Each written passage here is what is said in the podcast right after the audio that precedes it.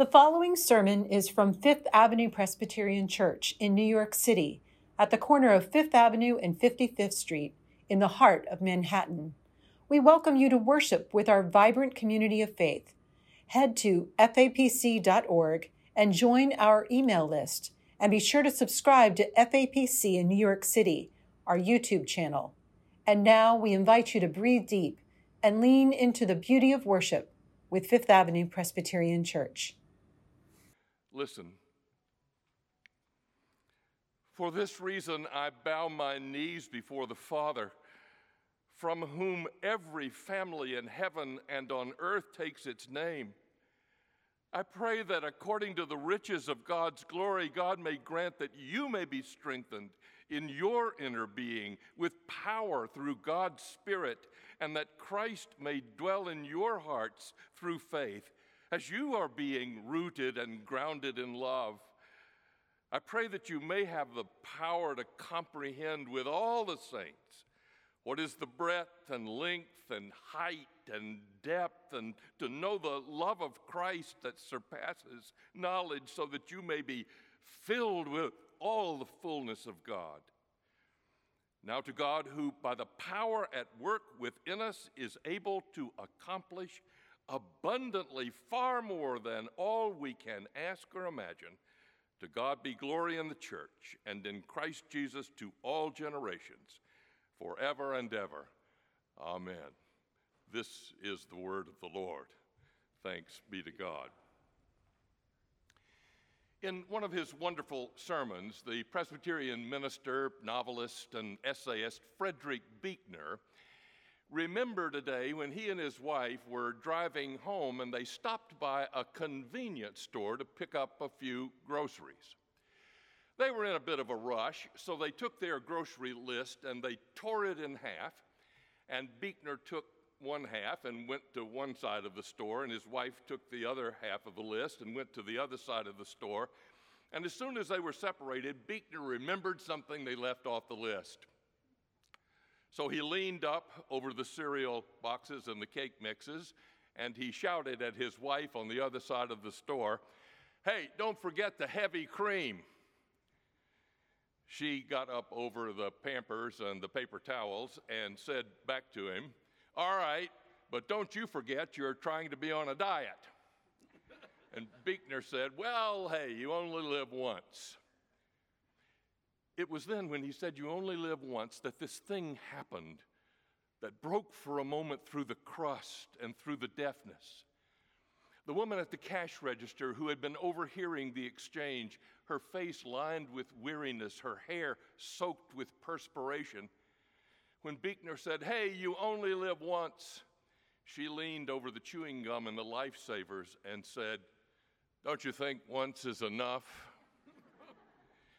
It was, said Buechner, a mild jest, and I laughed a little bit, and my wife laughed a little bit, and the guy stocking the shelves with groceries laughed a little bit.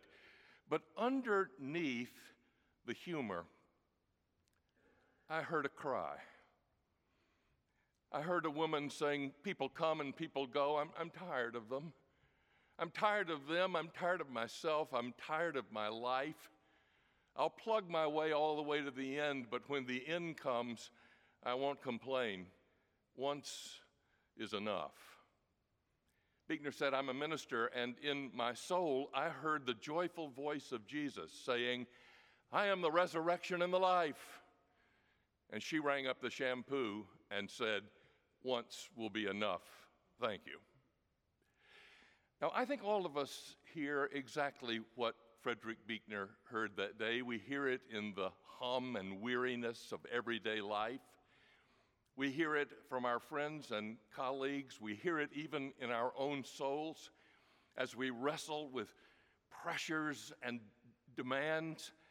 And it wouldn't be human if we didn't open ourselves up to life and at some point find ourselves overwhelmed by it.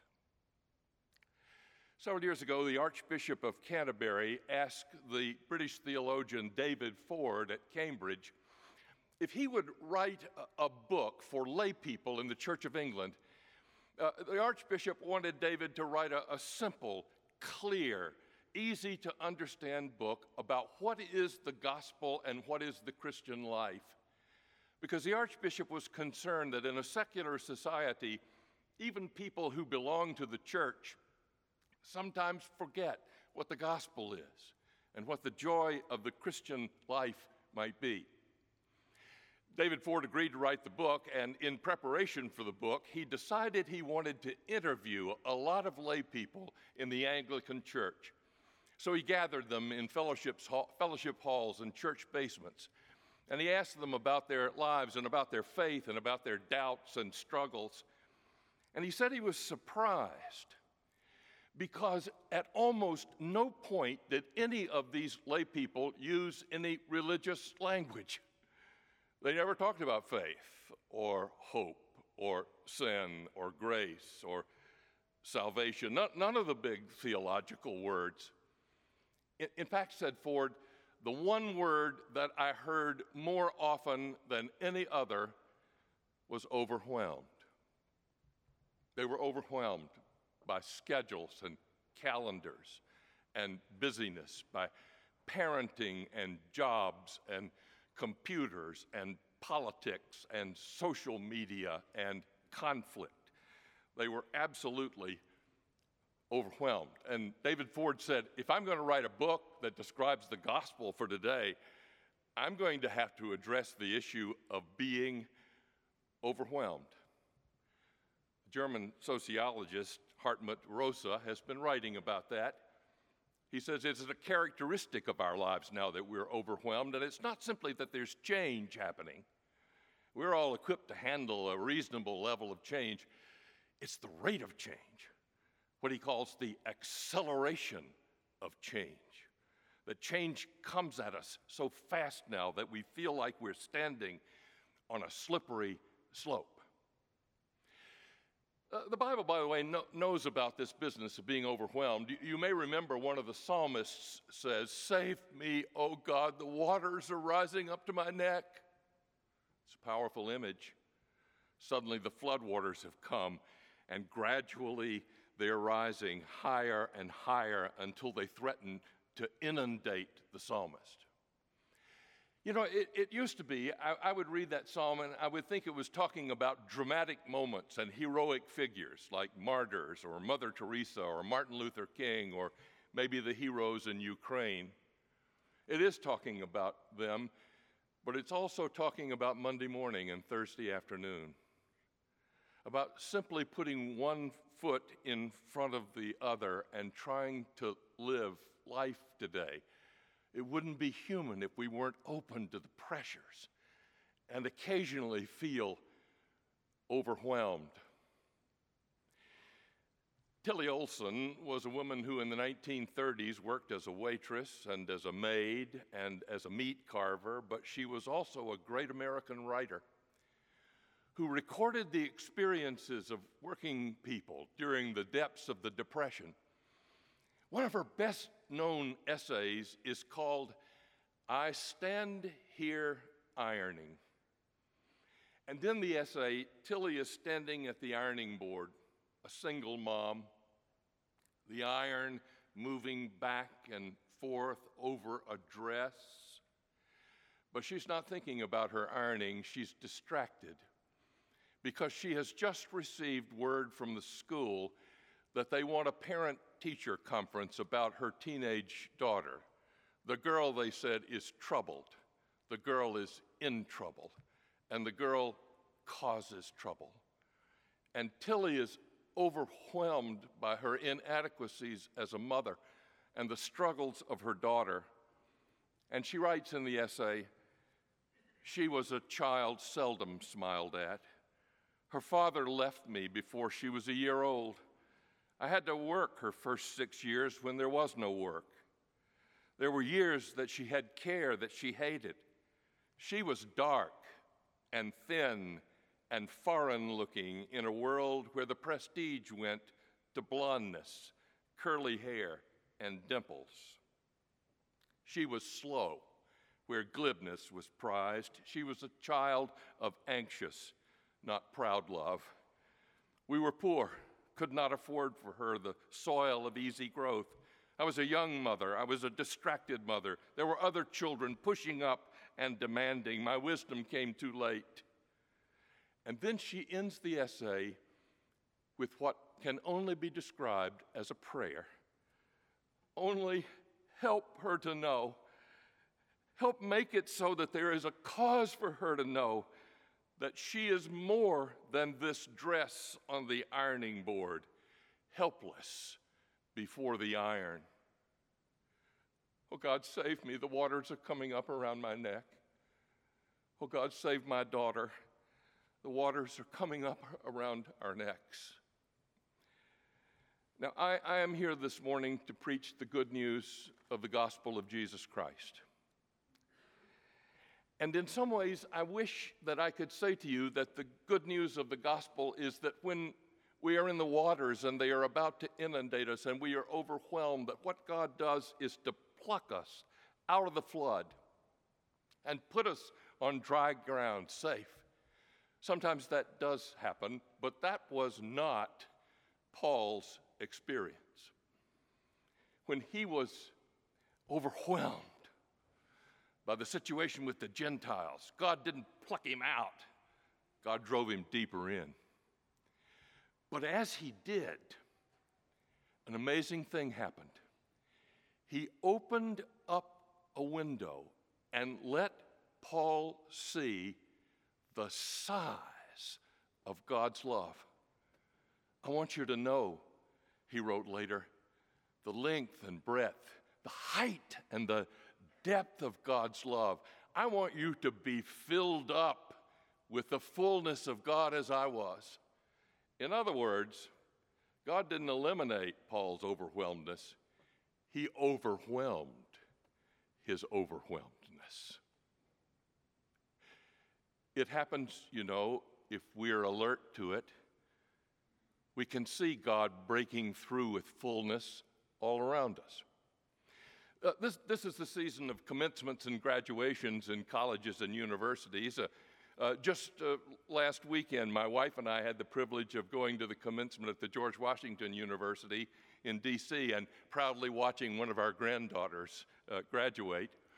One of the speakers there said a particularly provocative thing or two, and after the ceremony, I asked my granddaughter what she thought about it.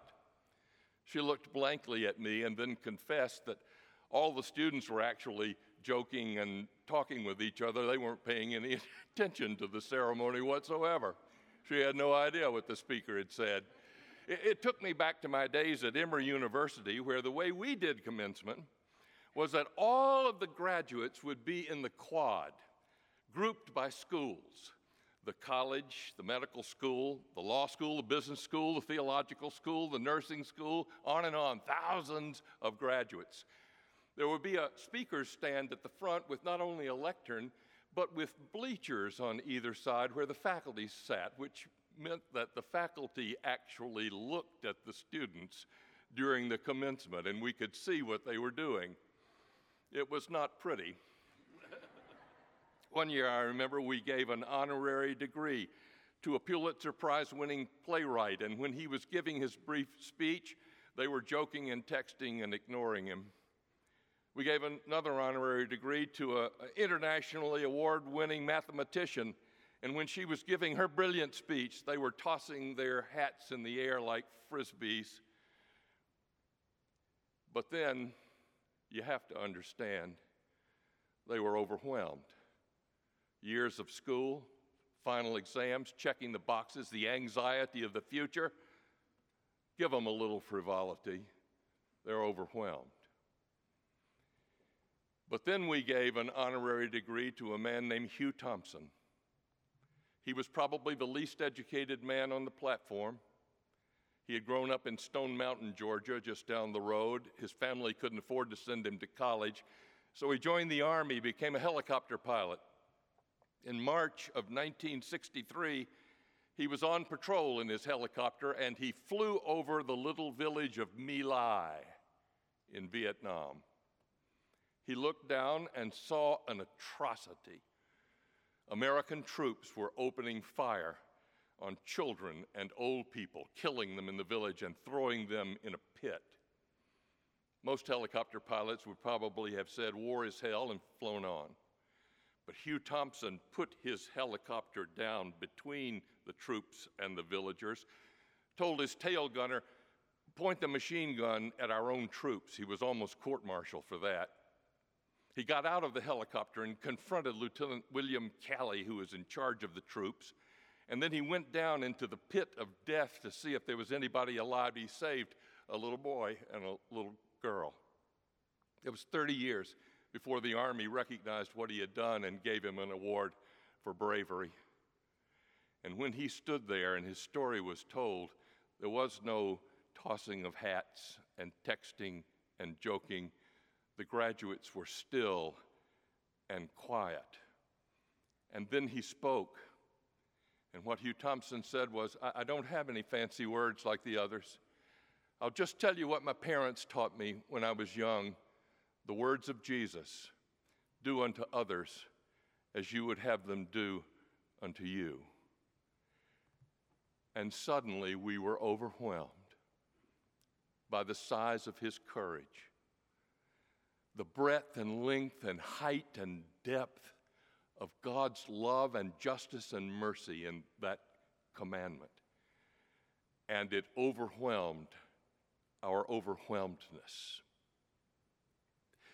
Theologian Christopher Morse has been thinking about this. He wrote a little book called The Difference Heaven Makes, in which he looked at all of the ways the word heaven is used in the New Testament. And he said, You know, for the most part, in the New Testament, heaven is not a place where people go when they die. It's the place from which God comes to us. God speaks from heaven and acts from heaven. Heaven is a symbol for the fullness of God's life. And like waves crashing on the beach, the fullness of God's life breaks in. I want you to be filled, Paul wrote, with the fullness of God, to know the power that is at work in us, that performs abundantly more than we could ever ask or imagine and it overwhelms our overwhelmedness. Sometimes, even in worship. Not every week, of course. Sometimes worship can be flat and ordinary. But occasionally, you, you know when, you know what I'm talking about, something breaks through and you're overwhelmed by the mystery and awe and majesty of God. Serene Jones, who is president of Union Seminary uh, in Manhattan, uh, once taught at Yale, and she worshiped at a little church in New Haven. And she told one time about this little church had every Christmas a Christmas pageant, but it was not one with just the children in it. Everybody in the congregation was in their Christmas pageant. And not only the congregation, but people just connected to the work and ministries of the church. One year, they asked Reggie, a man who slept on the front porch of the church every night under the arch of the doorway, to be the innkeeper at Bethlehem. And they asked a woman named Joyce, who was in a program for developmentally disabled uh, people, to join the women's chorus and to sing the angels song in the Christmas pageant. She didn't want to, didn't feel worthy to, didn't feel equipped to, but they encouraged her, and she did. So the night of the pageant came. Mary and Joseph and the donkey come down the center aisle, and there is Reggie at the inn in Bethlehem. When they got close, Joseph spoke his line We have traveled a long way. We are weary. We seek lodging. And Reggie said, Sure, come on in. that wasn't the way it was supposed to go. No room in the end. So Joseph puzzled, stepped back a step and repeated his line. We uh, have come a long way and we are weary from our journey. We seek lodging. And Reggie said, I get it. Come on in.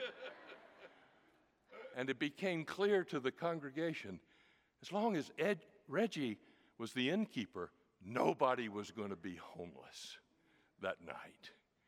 And then the angels in the, gathered above the shepherds in the field, and in the balcony, the choir began to sing, Joy to the world, peace on earth, goodwill toward all.